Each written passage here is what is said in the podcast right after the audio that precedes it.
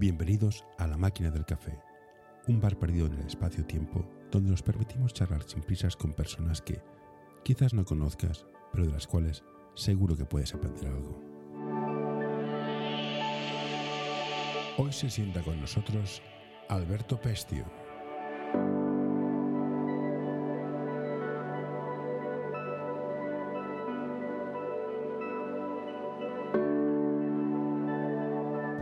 Alberto, gracias por estar aquí.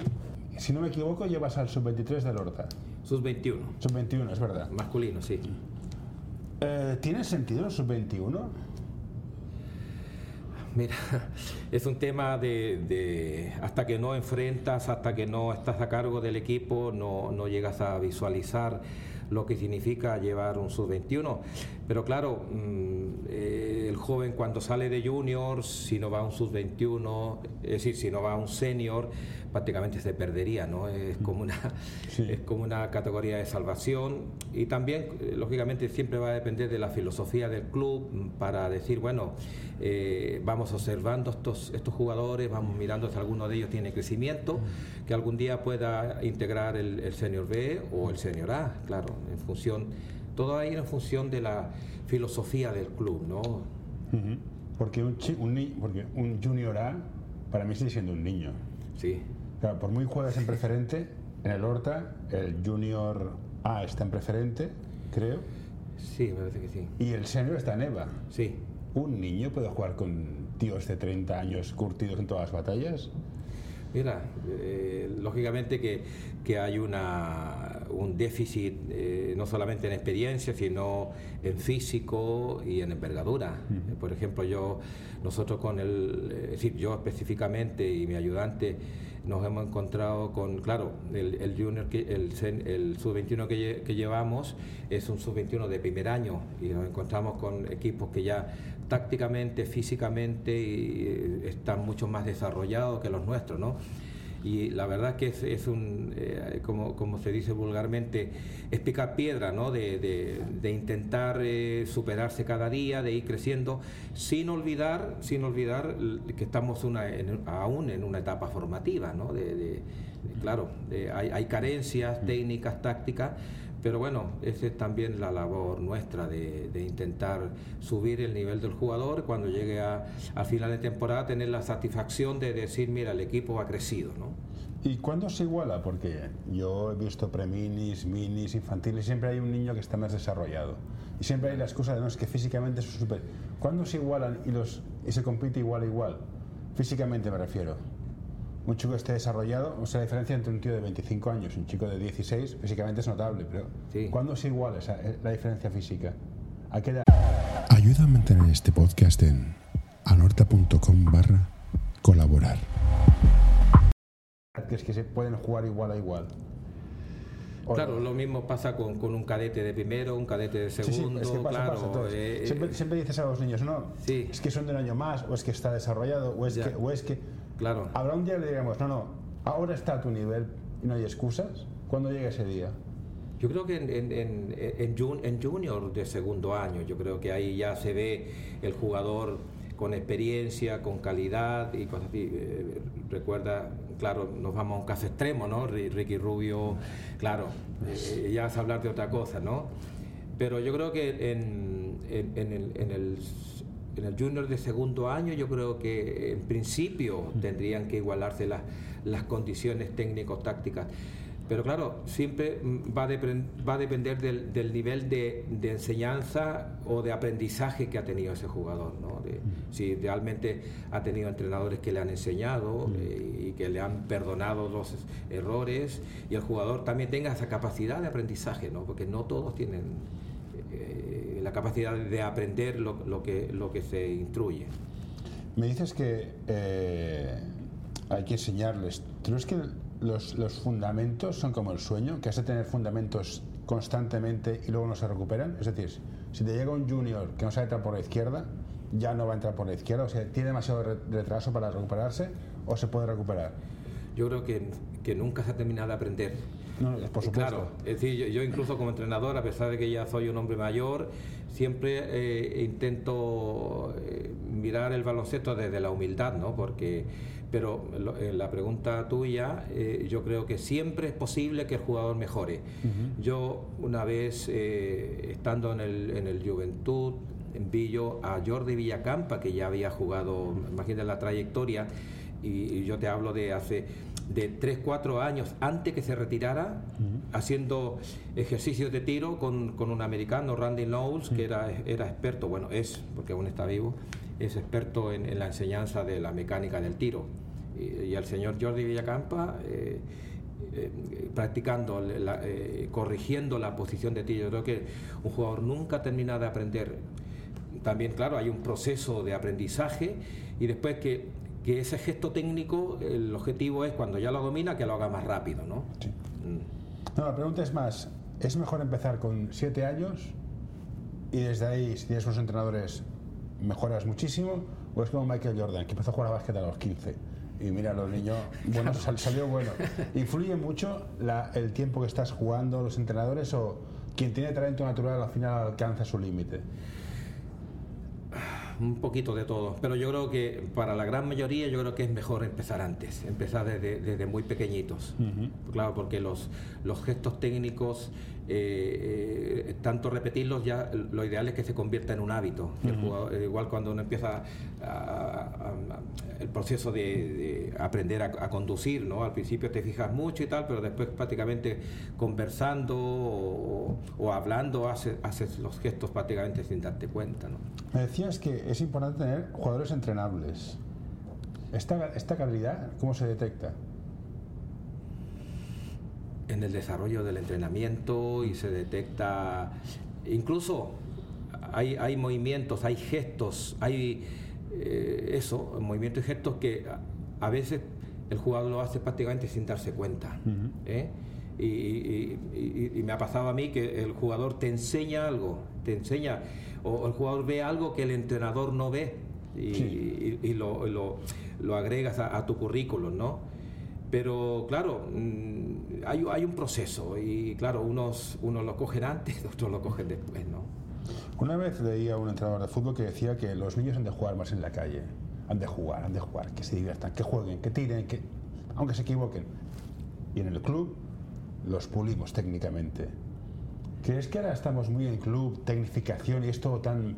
El, el reverso se hace así, el step back se hace así, esto se hace así que cortamos la inspiración y la creatividad de los jugadores y que salgan jugadores como uno de mis jugadores fantásticos, Chocolate Blanco Williams, que hace unas cosas que en esto está prohibido hacer, pero como nadie dijo que no, lo ha hecho y ahora con tanta tecnificación, tanta norma, he visto, ¿lo perdemos? ¿Los jugadores son más mecánicos? Sí, sí, es verdad, sí, es verdad. Yo, yo no porque me quiera lavar las manos, pero yo intento eh, no coartar la, la, libertad o la creatividad del jugador. Mm. Pero claro, mm, tú ves que eh, eh, la sociedad tiene una evolución que antes pasaba mucho, mucho, en las calles, mm. o el niño pasaba mucho en las calles, y, yo a, veces he pensado eso, ¿no? a este jugador o a, estos dos jugadores les falta la picardía del básquet de calle, ¿no?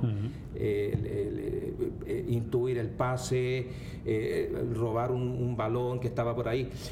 Y, tendemos, eh, claro, el problema es que entrenamos una hora y cuarto, por ejemplo, la mayoría de los equipos una hora o una hora y cuarto, y la tecnificación también, a pesar de, nuestros esfuerzos, tienes poco tiempo para, para hacerla, ¿no? lo ideal es que se trabaje tecnificación en, individual y tenemos más que fiarnos en la evolución eh, lógica del jugador. Lógicamente le puedes hacer, le puedes dar indicaciones generales, pero eh, no hay tiempo para hacer eh, un análisis más analítico del, gesto, ¿no?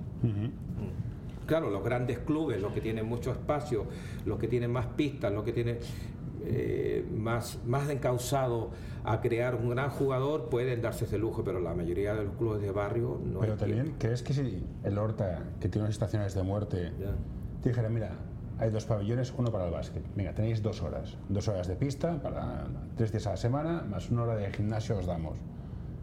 ¿Crees que los niños tendrían tiempo para practicarlo? Porque uno de los problemas que tengo yo es conciliar la vida académica con la vida de deporte. Es la vida académica se come, se come, se lo come todo. Pues tienes deberes, trabajos, entregas.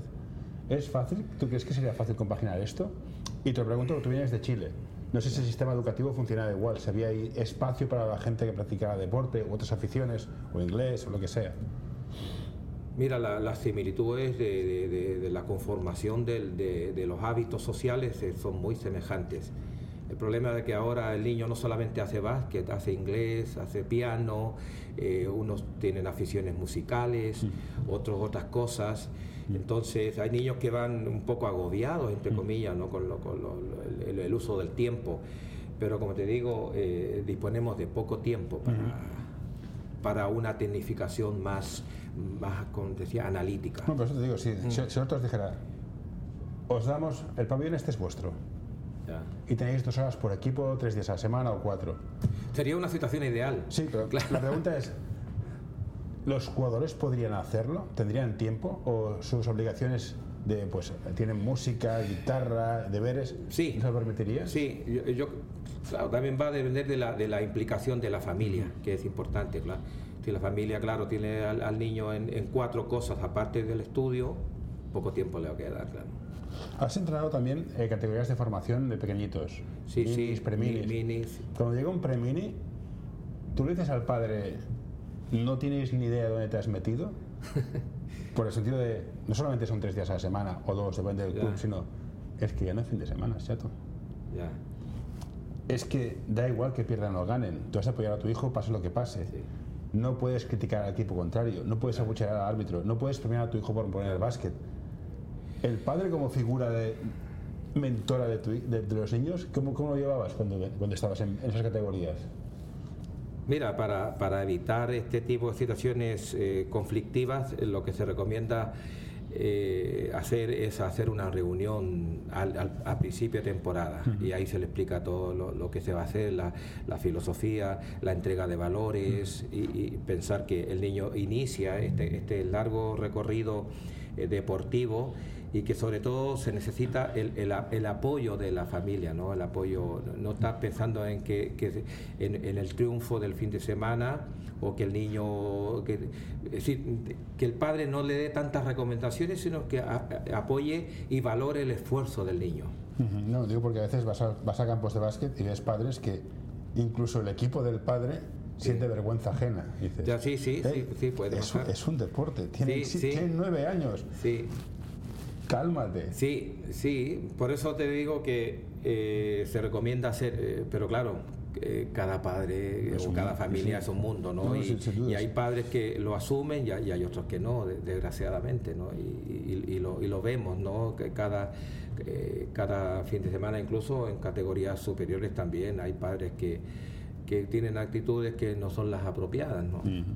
No, es- eso no, los, padres, los padres somos padres. Eso es- tenemos- eso- Sí, eso- bueno, el padre puede apoyar, eh, animar, pero no tiene, no tenemos que entrar en el insulto, ni en la descalificación, ni estar chillando al árbitro, ni poner hablando mal del equipo, hablando mal del entrenador y tal, porque ellos, ellos no son entrenadores, ¿no? De- Bueno, había, había una polémica hace poco en Twitter. Piti Hurtado, creo que es un comentarista de Dazón, comentaba que los padres tendrían que tener más formación para llevar clubs y tal y cual. Sí. Y en parte creo que tiene razón. Somos muy importantes porque sin nosotros no hay básquet. Sí, sí, claro. O sea, somos los que pagamos, los que tenemos al niño, los que nos tengo a jugar en Usona. Venga, vamos con dos niños a Usona. Pero que quizás nos falta más formación de lo que es el mundo del deporte. Sí, sí, verdad. Es decir, se dejan llevar por las emociones, ¿no? De, de- de- o hay padres que creen ver en, en- en su hijo un próximo Michael Jordan, ¿no? Y no, no es el caso. Eh, eh, piensa tú que si miras los equipos de ACB, incluso LEP Oro, mm, el 80% son extranjeros. Sí. Claro. No, de y, hecho, yo- y los hay- que llegan son muy poquitos. Hay un jugador de Juventud que me tiene robado el corazón, que es el Dumenech, que juega en el Plata Ah, sí, ahora. sí, lo vi, lo vi hace pocos días Me atrás. sí. parece un tío genial. Hostia, yo no he llegado, ¿eh? Ya, ya. Y cuesta llegar. Y, Claro. un- es, un 2-8, ¿eh? Déjalo Sí, correr. sí, sí. Y tira, corre, bota. O sea, Sí, sí, que es difícil, muy difícil llegar. Claro. Sobre los padres motivados y los clubs. Tienes un premini, tienes buenos entrenadores, vas subiendo tal y cual. ¿Cómo te sientes cuando llega a otro club y te los pica? Uy, Total, para irte a, a, a 500 metros más para allá. Ya, ya, ya. Dices, no, no, te llama el Barça y te paga el taxi y dices, bueno. Pero ¿cómo, cómo, cómo lo llevas? Pues yo lo llevaría fatal. Sí, es verdad que eh, lógicamente que el, el- el- principal afectado es el club donde estaba el niño, ¿no? Y la ilusión que ha puesto el club, el entrenador en, en formar a ese jugador. Pero claro, los padres eh, muchas veces erróneamente se dejan seducir por un club que, ah, mira, es que si el niño viene aquí, jugará en preferente o jugará en el nivel A. Nosotros estamos jugando en el nivel D. Eh, veo que mi hijo es el mejor y los demás no lo acompañan. Claro, falta ese- la Mm. Yo, yo lo entiendo. Si mi hijo es el mejor, estamos en nivel D y hay una diferencia abismal, es lógico que el niño se vaya, lo entiendo. Sí, sí. Pero si estás en un equipo que están. Mira, pero te pongo el ejemplo del Minia, que es. Estáis en A2, un buen equipo, tiene base, tiene recorrido, puede llegar. A viene el- un club cual- cualquiera y os pica a los tres mejores, os hunde la miseria. Claro. ¿Cómo sientes esto? Dices, que te has ido a otro club de aquí al lado, o sea, no entiendo el concepto. ¿Es el padre? ¿Es el niño? Sí, es el, el club, el club, yo creo que un poquito de todo, ¿no? Pero yo- también es el, eh, la honestidad o, o la ética de- del club que, que va en busca de, ¿no? De, va en busca de eso, de ese jugador o de dos o de tres, ¿no? De, de minimum valorar o, o pensar solamente en el beneficio propio, ¿no? Eh, lo que decías tú, claro, si mi niño es el mejor, puede darse el caso, ¿no? Que, que- que tenga razón al llevarlo a un nivel más alto y tal, pero claro, si te llevan tres o, o te llevan un equipo completo, que ha pasado, ¿no? Sí, sí, Y ha sigue pasado. pasando un equipo completo, ¿no?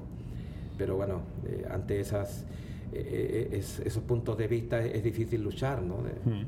Lo único que te queda es la satisfacción, bueno, mira, por lo menos mientras yo he estado con este niño he intentado enseñarle, ¿no? Y, Y la, y la consecuente. ¿Tú eres partidario de cortar a niños que no tienen nivel para fichar gente de fuera? va a depender de la eh, tanto como cortarlo no porque siempre se le puede crear un espacio no de pero claro siempre depende de, de- de, eh, qué hace el club no o, o cuáles son los objetivos deportivos y filosóficos del club Vale. siempre va, va a depender de eso no Los beneficios económicos, deportivos, filosóficos del club. Beneficios club, los beneficios del club. ah ¿Qué prima? El senior, prima formar jugadores para que lleguen al primer equipo, for- prima el equipo, prima el niño. ¿Qué es lo que prima en un club? Normalmente, desde el punto de vista de experiencia. Yo, yo te, te pongo un ejemplo. Yo sé que en juventud prima es, esto, en este equipo hay este bueno, hay que cuidar a este, punto. El resto son, Sí. son puntos sospechosos. En otros clubes, no, no, lo importante es el equipo, que suba. En otros, no, no, lo importante es whatever. ¿Qué es para ti lo más importante que debe tener en mente un club? mantener la, la masa social y deportiva. Sí, sí, porque el 99.9 no, no llegará a profesional y, y yo creo que y, y, a- y Horta en, e- en ese caso actúa así, sí, de mantener el, el- el eje o, o- o- o los jugadores en general eh, que, que vienen incluso respetando mucho los que vienen desde abajo, ¿no? Lógicamente que hay, hay fichaje, pero en función, claro, también hay, hay chicos que se van por Sí, su propia pero- voluntad, pero es lo mismo, que- lo abandonan, claro. Si tienes 10 jugadores que son muy buenos y ves que dos no tienen el nivel, lo más honesto para el club es decirle, mira, yo te quiero mucho, pero vas a jugar entre menos y nada, no tienes nivel. Te recomiendo irte. Entonces, tú te puedes ir o no te puedes ir. Ya, También lo entiendo, es complicada la gestión. Sí, Pero también me dijo un tío, un, un chico que juega a básquet y sabe un huevo y dices, al final es muy sencillo. O te los quitan o los quitas. claro. Y si quieres estar jugar a nivel, ¿eh? también, eh, básicamente. También puede darse la circunstancia que de repente te, te- te encuentras con una camada de buenos jugadores, Eso es- ¿no? eso es una- Cuatro o cinco que Como te pasa, eso es una gozada. ¿eh? Claro, Reconócelo. claro, claro. una camada de a nivel profesional también pasa lo mismo, ¿no? El momento que surgió eh, Rudy Fernández eh, y Ricky, claro. Hmm. Sí, eh, pero esto pasa en clubs. Aquí, Claro. cerca de aquí, surgió una camada de niños brutales. Claro. ¿Y qué pasó? Como buitres han desmontado el equipo. Ya. Ya aquí no existe, están todos distribuidos. Pero depende también de cómo el club haya tratado a sus jugadores, ¿no? Que la familia se sienta conforme y... y- Es complicado gestionar cuando tienes Claro, equipos claro, con gestionar. nombres muy grandes te dicen, Sí, sí. conmigo. Dile tú, Sí. tú dile que no a un vaso en juventud. No, no, con, evidentemente. Con nueve años. Sí, evidentemente. Y- Es- es difícil. Sí, sí que es difícil, sí. Siguiendo con el tema del básquet, es, a partir de infantil son 12, pero juegan 5. El jugador número 12, ¿cómo lo mantienes ilusionado? Se, trata, se trata de, que todos jueguen, ¿no? Lógicamente que siempre hay un, entre, cometas, eh, un, quinteto que sabes que, tendrá que terminar jugando quizá el último cuarto si tiene la opción de ganar, ¿no? Pero claro, lo ideal es, es que, es que el niño se sienta útil, ¿no? Y claro, no se va a sentir útil si, si lo tienes, los, los 40 minutos del partido lo tienes sentado ahí, ¿no? Sí, pero aquí ya voy a hacer un poco de, de- de abuelo. Yo cuando jugaba básquet jugaba en 8. Ya, Punto. ya. Ahora tú ves la NBA, la, la NBA no la puedas ver porque te puede dar un derrame cerebral. La NBA debería estar prohibida. Ves la Euroliga y ves que todos juegan, pero claro, Sí. es que tienen una carga de partidos que todos han de jugar, entonces tienes un Claro, nivel claro. brutal. Pero tú mirabas a CB en los, 70, en los 80, en los 90, jugaban 8. Sí. Entonces, toda esta historia de todos juegan es de ahora, que me parece muy bien. ya. Y yo entiendo, mi entrenador en su época era en plan, no me voy a comer la cabeza. Estos son los 8 buenos, mira, este es el cambio, el recambio del base, el recambio del alero, el recambio del pivot. Ya. Ya, está, 8. Yo me acuerdo la- los comentarios que se hacía de Lolo Sainz cuando estuvo en el Juventud, el Juventud o en el Real Madrid también, jugaban 6 o 7. Sí, claro. Que tienes 5 jugadores. Corny Thompson, Corny Thompson, el que hizo la canasta de ganadora de la, de la Juventud, única sí. Euroliga que ga- Pero gana. Te hago la pregunta como entrenador. Tienes 5 jugadores en pista y tienes el recambio del base, el del alero y el del pivot. Mm. Ya. ¿Los otros cuatro para qué sirven? Una pregunta honesta, ¿para qué sirven los otros cuatro? Pero siempre está eh, la opción de que, de que los jugadores crezcan y el jugador crece si juega. Sí, también es verdad, Eh, Claro. mm, pero como te digo, como te digo, No, estoy de acuerdo en eh, todos jueguen, lo- ¿eh? pero es lo- una pregunta que se me acaba de ocurrir que tienes un... tienes Sí, un pero y me ha pasado casos que yo he visto eh, chicos, eh, con, por ejemplo, con 12, 13 años, incluso con 14, muy torpes, ¿no? Eh, con problemas de, de equilibrio, de coordinación y tal, pero resulta que los ves a los 17 y son grandes jugadores, ¿no? Para la categoría. Entonces, claro, ahí tienes, tienes que jugar, ¿no? Eh, en el sentido de que, de que todos tienen que jugar. Sí, no, no, no, quizás el, eh, hay, hay unos que jugarán más, otros que jugarán menos. Ah, Hay otros que tienen un, un crecimiento deportivo más tardío, ¿no? Y, Mm. ¿no? Y, y- su- y suele pasar mucho, que, Claro, que es, claro. un- el que es una máquina jugando a básquet en Sí. junior, en, en, en- en- en mini, sí, en junior ya no es tan Sí, sí, máquina. eso suele Me han pasado tres por delante. claro, claro. Entonces Hay, tú- hay, hay que tener cuidado también con la con las expectativas que, que, eh, primero la expectativa que, que se Hoy quiero recomendarte este podcast. Balap Education es un proyecto educativo y deportivo que busca la formación completa de jugadores y entrenadores. Quieren fomentar su desarrollo basado en la educación del jugador y el entrenador, mediante el análisis de situaciones reales de baloncesto desde diferentes puntos de vista.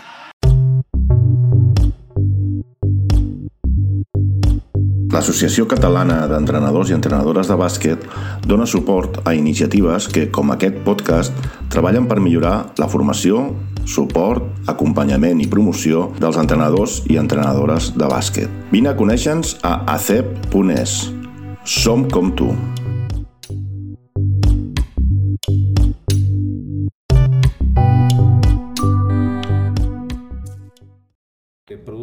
Dentro del núcleo familiar o dentro del club, ¿no? o el propio jugador, el entorno. ¿no?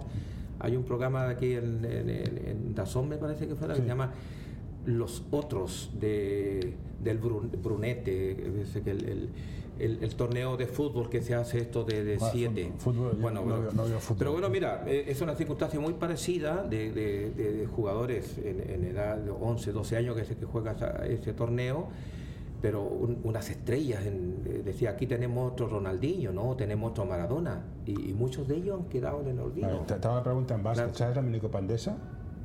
Sí, sí. Vale. El- los MVPs de la minicopa andesa, ¿cuántos han llegado a CB? Claro, ¿Tres? claro. No hay más. O sea, llegar cuesta mucho llegar. Sí, sí. Eh, sobre la progresión. Entrenar es un esfuerzo diario. ¿Cómo detectas quién tiene recorrido y no? Y quién no tiene recorrido. Mira, esas son apreciaciones muy, muy particulares, ¿no? Eh, ya el jugador del momento que hace el movimiento eh, con balón o sin balón, ya, ya dice, este tiene experiencia o este, es- este jugador mm, eh, tiene un recorrido basquetbolístico, ¿no? O, uff, la edad que tiene y, y- y- y hace la mitad de las cosas que debiera saber, ¿no? Eh, claro, va a depender de los entrenadores que haya.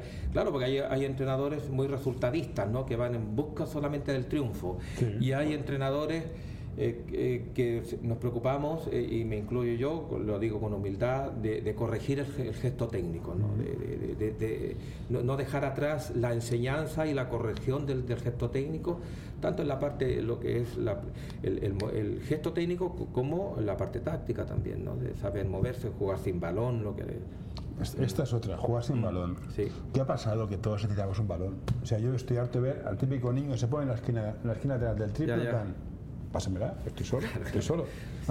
Y, le dices, es que está, ¿sabes por qué estás solo? De, sustanciado, porque no metes ni una.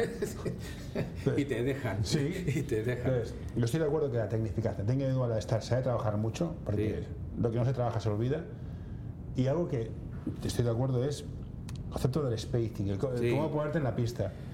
Y a mí me cuesta mucho entender ¿por qué vamos todos a por el balón? Parecemos moscas que van a la mierda. Deja sitio, deja espacio que te coño la eh, pelota. Eso lo puedes perdonar y con bastante lógica en niños que tienen 7, 8, 9, 10 años. Hasta mini B. Sí, sí. Pero, pero, es un tema, justamente, fíjate, que últimamente yo he estado trabajando mucho en eso, y preocupado por eso, en la creación de espacio, jugar sin balón. Y cuesta, y cuesta, eh, cuesta. Sí, esto puede influir también en que ahora tenemos un montón de información estadística y no, tenemos ni idea de leerla. Ya. La aplicación de la federación, que es fantástica. Yo me quejo de la aplicación de la federación, en la categoría que están mis hijos es puntos y minutos. Ya. Esto no te dice nada. No te dice ni rebotes, ni asistencias. no te, pido, no te pido más datos, pero claro. si queremos tener puntos, hemos de tener la pelota. Llevamos todos como locos. ¿Crees que se debería cambiar la aplicación para dar más información o, no dar ni información en absoluto, porque para esto como dices tú, la, la, tecnología que nos ha invadido, ¿no? pero también que la mayoría de los clubes de barrio no, disponemos de, esa capacidad de, análisis. de esa capacidad de, análisis o las herramientas. No, eso está en la aplicación de la federación. ya. y bueno, en sub-23 también lo sale. Sale en minutos, por sale de todo. Yo creo que eso, nos falta mucho eh, aprender a jugar sin balón. Y otra cosa que es importante, ¿crees que el mundo del ocio es tan bestia que los niños vienen aquí y juegan a básquet pero no ven partidos? Sí, mira, yo con el sub-21 eh, me, ha sorprendido que la mayoría ve poco básquet. Y yo, y yo les he recomendado ver básquet, ver cómo mueva, mueve los pies, eh, determinado pivot, ve los movimientos que hace el, base, mm. el manejo del balón, en qué, en qué momento puede doblar fuera, en qué momento puede parar y tirar, los movimientos que hacen los jugadores que están sin balón, eh, claro, que el, el, hecho de ir al rebote, cómo bloquear el rebote, mira, el gesto técnico que hace eh, para, para, bloquear el rebote, sobre todo cuando el balón viene del costado contrario. Bueno, yo leí un estudio, ya mm. es que defender es querer. produce, produce, produce urticaria y, y ir a por el rebote es de cobardes. Porque la gente ni, ni, ni fija su defensor y no va al rebote, va se va corriendo al otro lado, en plan, pero desgraciado, espérate, tener, espérate tener el rebote y se van corriendo. incluso, fíjate que en profesionales yo, yo veo eh, que, que, se quedan mirando la pelota. a mí me fascina que esto es una cuestión de voluntad. Sí. Querer defender. si eres bueno, eres bueno y haces unas fintas y unas jugadas. Pero defender es voluntad. ¿Por qué no se valora tanto la defensa? El ejemplo está en la NBA. La NBA es un espectáculo fantástico. Pero no defiende ni Dios. Ya. Pero claro, el, concepto, el concepto de, deportivo está más encauzado hacia el negocio, ¿no? al espectáculo, ¿no? Eh, diferenciación con, con Europa. Eh, en relación a eso, yo, yo, tengo, yo tengo un amigo que dice, defender es querer, no tener la voluntad. Incluso en, general los conceptos defensivos son pocos, salvo eh, en profesionales, que, que, la primera ayuda, la segunda ayuda, los relevos y tal pero en formación, eh, con que el niño sepa dos o tres cosas ya, ya es suficiente, ¿no? Pero sobre todo el esfuerzo, ¿no?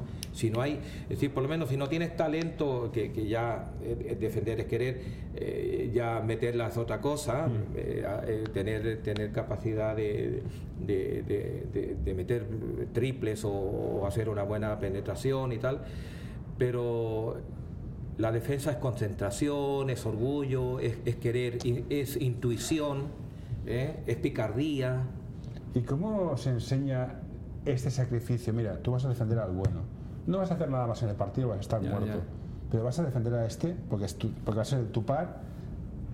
¿Cómo se enseña este, este concepto de sacrificio al jugador y que el resto del equipo diga, ostras, hemos ganado o hemos Ya, perdido ya. de menos gracias a que tú al tío bueno lo has secado? ¿Esto cómo se enseña? Primero que nada, que el mensaje del entrenador tiene que ser creíble, ¿no? Que el jugador te crea.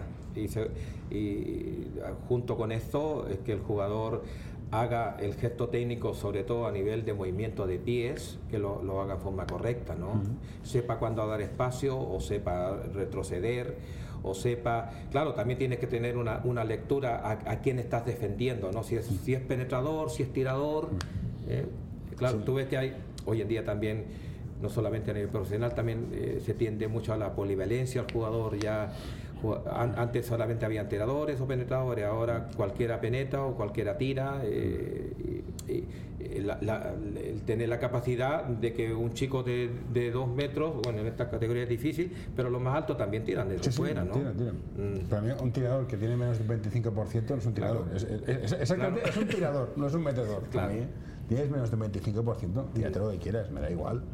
Pero bueno, quedan, quedan 10, 10 segundos, tienes tiempo, jugadas, la casca es bueno del equipo. Tira y falla, se pierde. Siguiente partido. Misma situación. ¿Cómo consigues que ese jugador que se, que se la ha de tirar tenga la dureza mental de plan, no, no, e- esta la meto? El que no se hunda, el trabajo mental de... No, apoyándolo, apoyándolo, que además como, como la, la vieja frase o, la frase muy recurrente, eh, el, el- tirador nace o, o este es tirador, ¿no? Eh, y lo vemos en, en- jugadores profesionales, pueden fallar tres, cuatro veces y, y, y- hacen, y tiran la quinta, ¿no? Y puede ser la, la- la- la canasta definitiva, ¿no? ¿Y cómo inviertes el, el- la tendencia de un partido? Vas jugando un partido y te rompen, se te van de, de- te se van de 20. ¿Cómo haces para meter un equipo dentro del partido? Te pongo el ejemplo del partido del Madrid, Madrid, Madrid Barça este domingo. Madrid Ya. primer cuarto aplasta, segundo cuarto hasta ahí, tercer cuarto Barça da la vuelta, Madrid consigue volver. Se vuelve. ¿Cómo el, trabajo mental, cuán es importante y cómo lo practicas? Es, difícil, ¿no? No hacer que hagas un, algún cambio táctico, no a pa- pasar quizás de una defensa individual a una defensa zonal o al revés, ¿no? Y- y- y claro, tú conoces al equipo, ¿no? Los, los, los 12 que están ahí, quizás es, es escoger en ese momento los jugadores que más se, se acercan a, a- a- a tu planteamiento, ¿no? Pero claro, eh, perdiendo de 20 es, es difícil, ¿no? Eh, Sí, es pero- difícil levantar pero- el ánimo. Yo tengo, yo respeto mucho a los equipos que perdiendo de 20 pelean hasta la última pelota, Ya, ya. pero no quedan muchos de estos. Claro. Es decir, también lo otro, no siempre focalizar eh, determinados, o la mayor parte de los partidos, en el hecho de ganar, ¿no? Tenemos que ganar, tenemos que ganar. tenemos- eh, Focalizarlo en el esfuerzo, ¿no? Eh, a- en ese Hmm. Es que hay una, hay una diferencia entre que te ganen y perder. ya. No es lo mismo. Si alguien es mejor que yo, me va a ganar. Pero si no hago mi trabajo, voy a perder seguro. Entonces, este equilibrio, este aguantar mentalmente o que te ganen de 20, consistiendo de seguir trabajando, seguir peleando. Sí. ¿Esto se, esto se entrena? ¿Esto se.? Sí, bueno, o- mira, o hay, eh, hay gente, hay jugadores con sangre, hay jugadores que son más estilistas y no, a mí Sí, de sí, sí, es, sí, es verdad, claro. Por eso a lo mejor tendrías que recurrir a, a aquellos cinco. Lógicamente que lo ideal es mantener, mantener ese, ese espíritu de lucha en, en el equipo, ¿no? Eh, por ejemplo, están jugando, yo siempre animo a- al, banquillo que, que anime, que, que- que no solamente estén sentados ahí y, y- y- y no intervengan en el juego, porque eh, en cualquier momento uno de ellos va, van a entrar. Yo les digo, a ver, fijaros en lo, en lo que estamos haciendo bien, en lo que nos equivocamos. eh, y, animar, animar, eh, que entre ellos también se animen, eh, que, que hablen, eh, incluso a veces yo les dejo determinadas, eh, determinadas decisiones que, que las asuman ellos eh, en, un- en una jugada o, o- o- o cambiar de ataque, ¿no? La verdad que tenemos, tenemos cosas muy sencillas, pero que pueden, durante un- de- determinados momentos, pueden cambiar en función de, las de sus decisiones eh, en- durante el juego. Y Una pregunta, como entrenador que eres, ¿por qué le pegas la bronca a banquillo cuando alguien lo hace mal? Mira, Yo- yo- yo creo que hay una manera de... A mí que me cuentas, sácame y te lo Sí, arreglo. Sí, sí. Eh, el otro día escuché ese, ese, ese comentario, ¿no? De, pero yo eh, yo, no, no, no, le echo la bronca al banquillo, sino que eh, eh, hago el, narro lo que ha pasado, ¿no? Es decir, fijaros que, que, hemos llegado tarde a la ayuda. Es decir, cuando el balón ya se decanta para un lado y, y superan a mi compañero de perímetro, mm. tenemos que estar atentos. Mm. Es decir, tenemos que salir sin eh, tomar la decisión rápida, ¿no? Entonces, más que nada, entrego información, no, no le echo la bronca, porque no tienen la culpa, están sentados. por eso digo, a mí que lo explica, yo no estaba ahí. y en, en, un club de barrio que más o menos está en EVA, pero es una categoría que, bueno, mm. que ni es, ni es chicha ni es limonada, es, pero es una categoría buena, ¿cuán importante es el grupo? Es importante que el grupo salga afuera, se conozca, sean amigos o mira, cada cual llega, hace su ejercicio y se va a casa. Sí, no, no, lo, ideal es, sentirse unidos, no sentirse como equipo.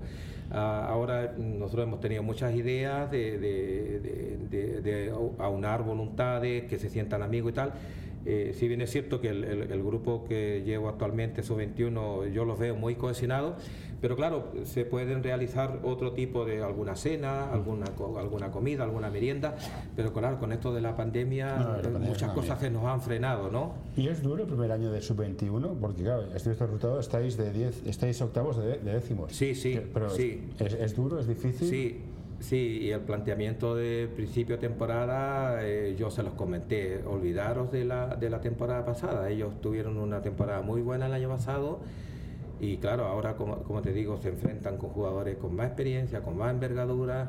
Sí, bueno, uno de Reus que medía dos, dos Sí, sí, sí, sí. justamente Reus viene ahora, este fin de, viene el sábado a jugar con nosotros.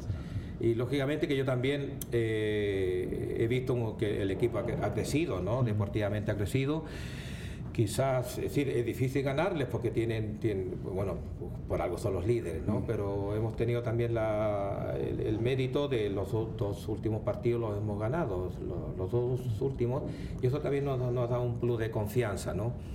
Y trabajar duro, trabajar duro, no, no hay otra no hay otro secreto, ¿no? ¿Y qué te gusta más, formación o ya gente crecidita?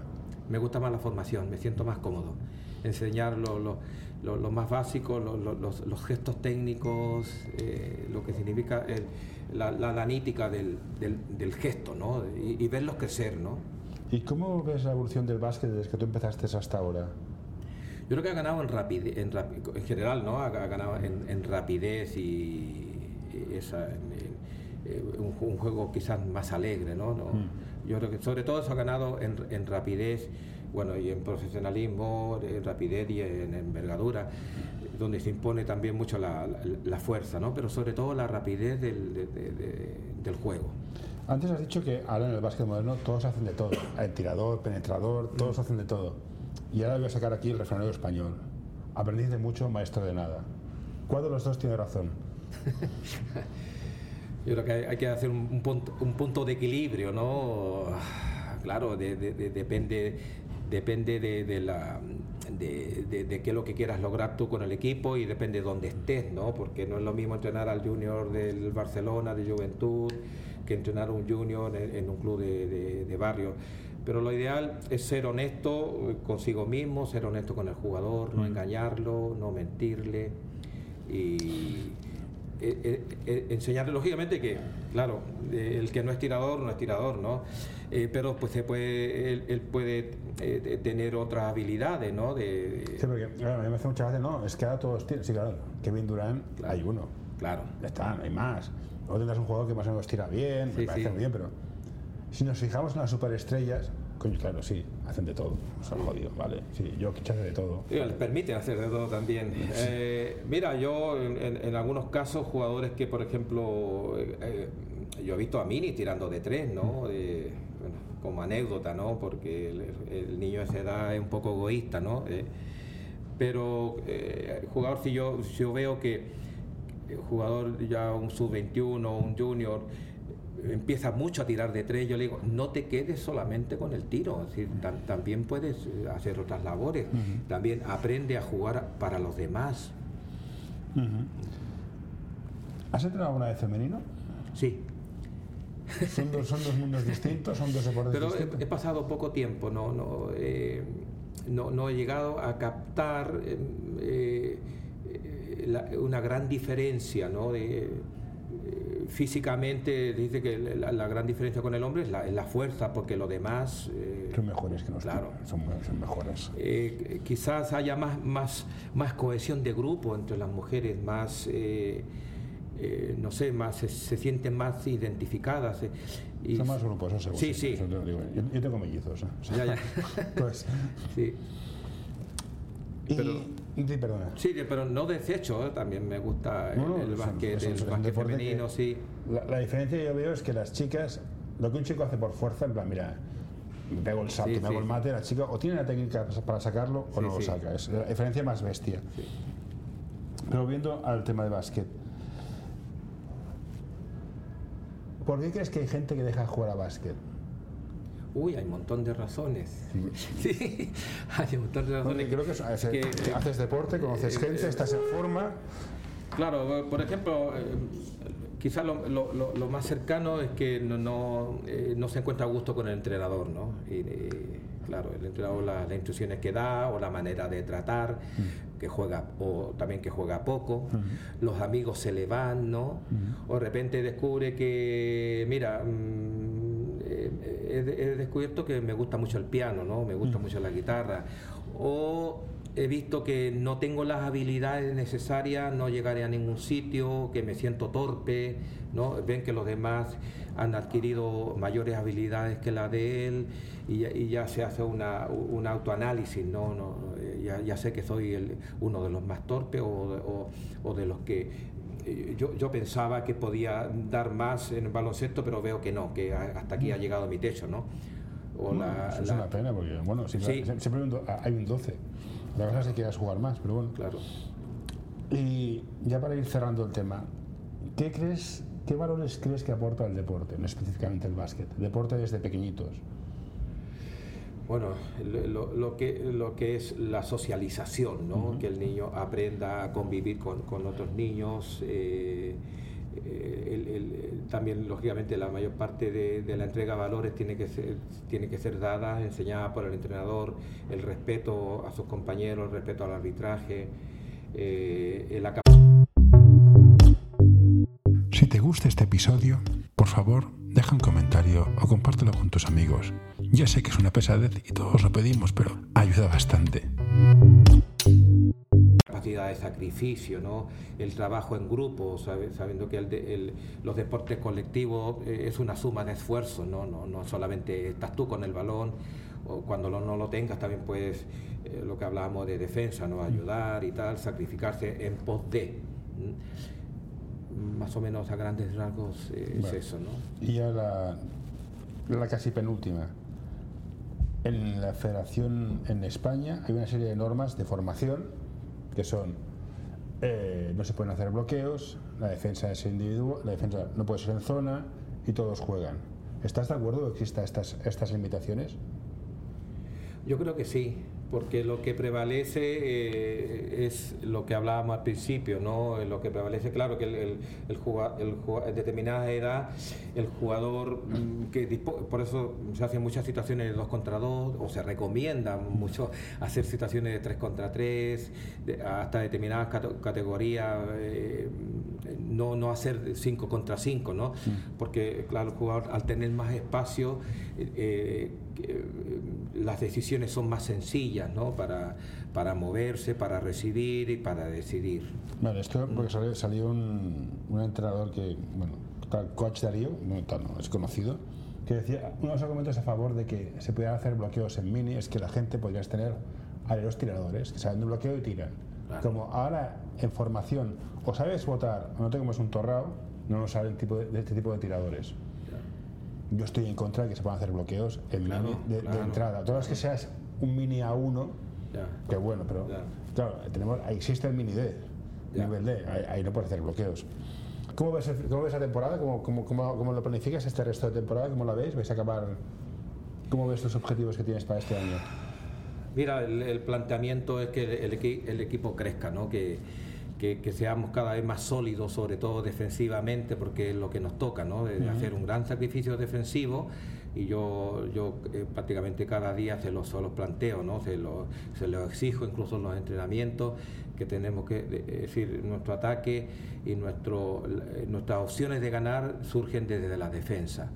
Eh, sin olvidarme de, los conceptos de, ataque, la parte táctica, el aprovechamiento de los espacios, asegurar los rebotes y todo eso. Pero ahí estamos, yo, el compromiso es ese, ¿no? de, que, de que llegue mayo, junio, cuando se acabe la temporada, y yo me pueda el, yo el club y ellos mismos se puedan sentir satisfechos de que, de que el equipo ha crecido ¿no? deportivamente. Perfecto, pues yo no tengo más preguntas. A lo mejor este sábado vengo a veros. Muchas gracias y ha estado muy interesante. De nada. Gracias a ti. Para pulsar aquí.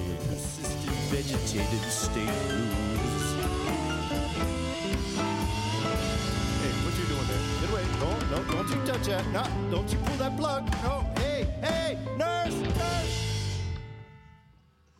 Uh, all right, I'm done.